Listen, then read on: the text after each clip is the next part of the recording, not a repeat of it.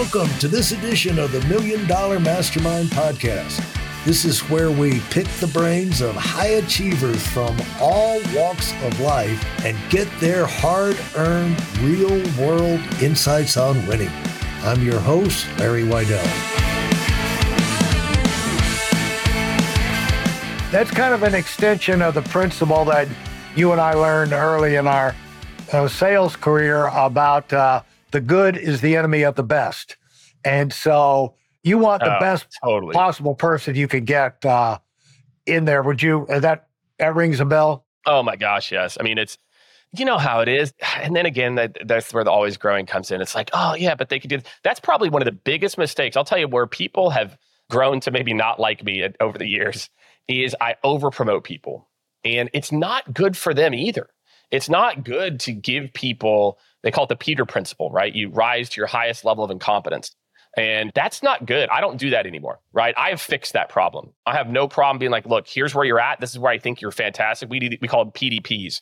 Every person has, here's your role today. Here are the skill sets of what your next role would look like and the skill sets of what your next role would look like. And you either have those skill sets in the role now for the next role or you don't get promoted. And it's just a kind of a good learning opportunity for anybody listening too is like, you're never going to get promoted or it's not going to work out so well if you get promoted and you haven't already learned the skills versus thinking you're going to learn on the job. You know, it's another thing that I think a lot of people don't realize early in their their career either. What size company would bring you in? What would the company look like that would bring you in to scale their? You know, the one thing I wonder about scaling the sales is the turnover and dealing with turnover. And there's a lot of issues related to the sales force. And so if you're talking about scale, I guess that's part of what you're scaling up the ability to replace people and all that. Like one time I had a, I was on the uh, ski lift with this uh, guy and what he and his team did, they would buy like a hundred Burger Kings and they'd have a swap it for, you know, they had a hundred of everything, all these different uh, Right. Popeyes chicken and 7-Elevens. You know, we just bought 150 7-Elevens and swapped that up. And so I said, 7-Elevens, how about theft? Your manager stealing from you. He goes, oh, we just factor that in, you know. Right.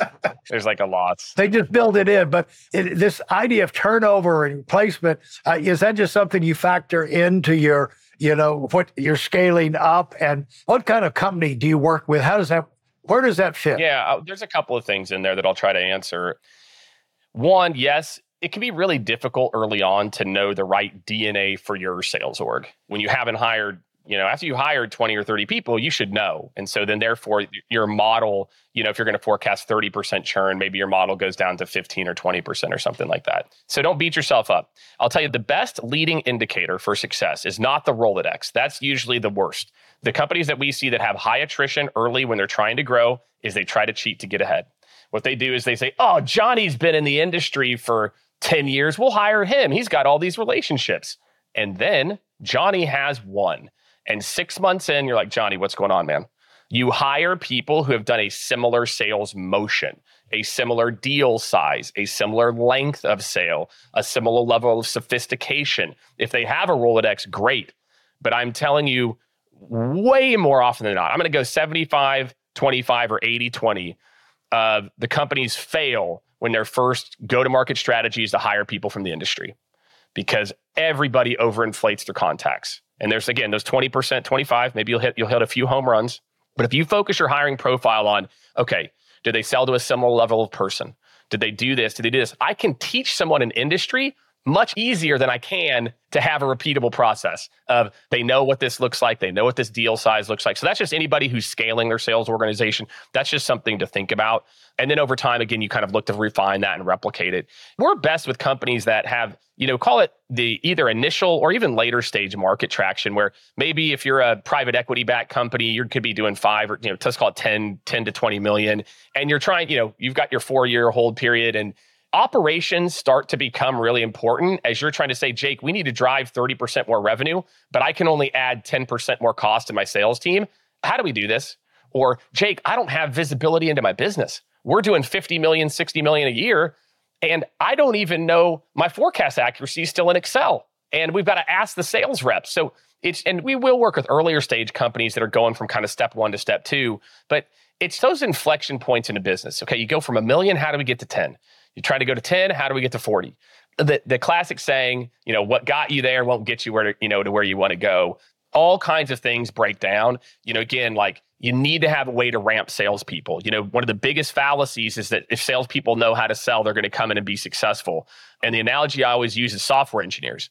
So if a software engineer is a really good coder at this other company, so you're just going to say, here's a computer, here's our code base. You've done C before, just start coding. Yeah. what? You would never. But that's what we do with sales reps. We're like, oh, there's no, this is how we document our code. This is how you do things. And so they wonder why salespeople aren't effective. You have to have a playbook for your sales team, even if it's a rudimentary one of these are our best practices that we know. This is the process. So usually a lot of the work that we're doing is these companies have grown. They're just right place, right time, good little niche market or, you know, niche of a niche, or they've just done a roll up.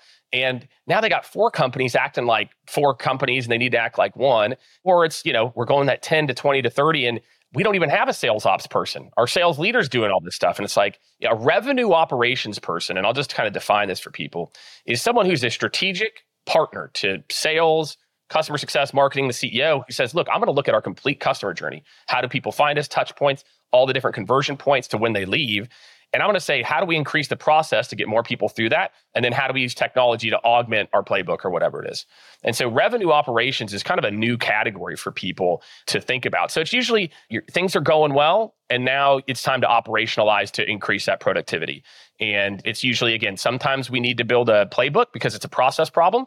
And other times it's, well, we got to fix some data things so we can actually get the, the reports that we need to run the business. So well, as you learn, as you develop, you become more focused in your knowledge and the extraneous, the unimportant, you know, kind of moves out. And what I've seen you narrow your focus in on where you wanted to change the way that consulting is defined with basically how you generate results today, you know, on the, on the strategic vision, tactical strategy. How did you come to that conclusion?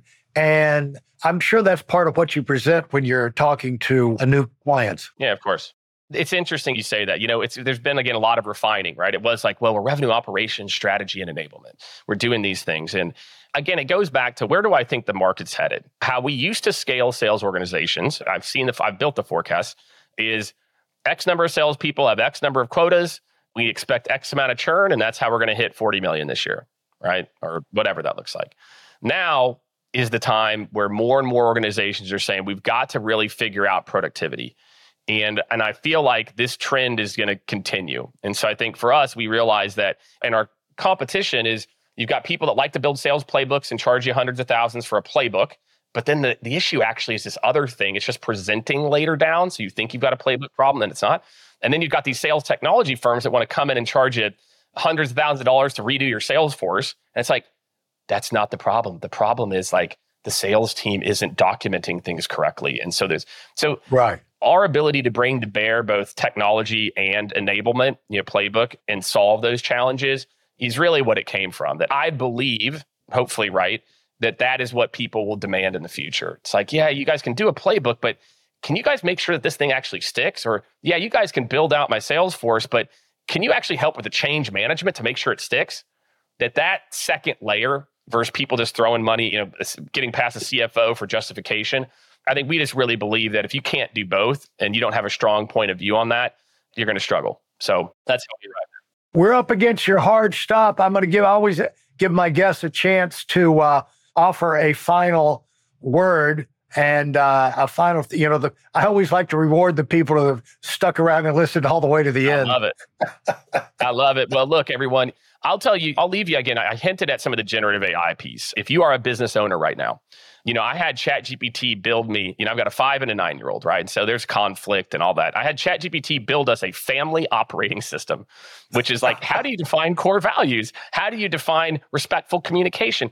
That would have taken me three hours. Instead, I was able to use ChatGPT and, and, you know, my wife and I tweaked it. But the business applications of ChatGPT i just really encourage all of you to start to play around with it. Okay. Whether it's in how you onboard people get them up to speed on industries any new project that you're thinking of spend the time. I'm telling this is the, again a lot of the conversations i'm having remind me when the internet came out. And people are like yeah, this internet thing, yeah, we know, but what about privacy and security? And I'm like, was it better to have the internet or not have the internet?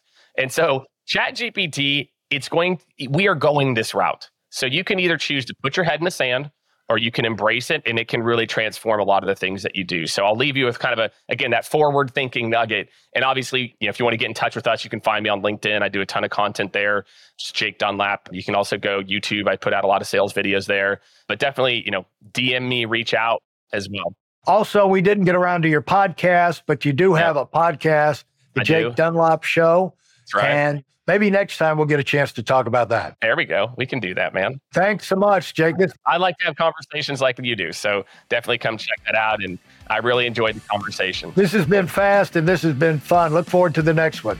Me too, my friend. Thank, thank Thanks for listening to the Million Dollar Mastermind.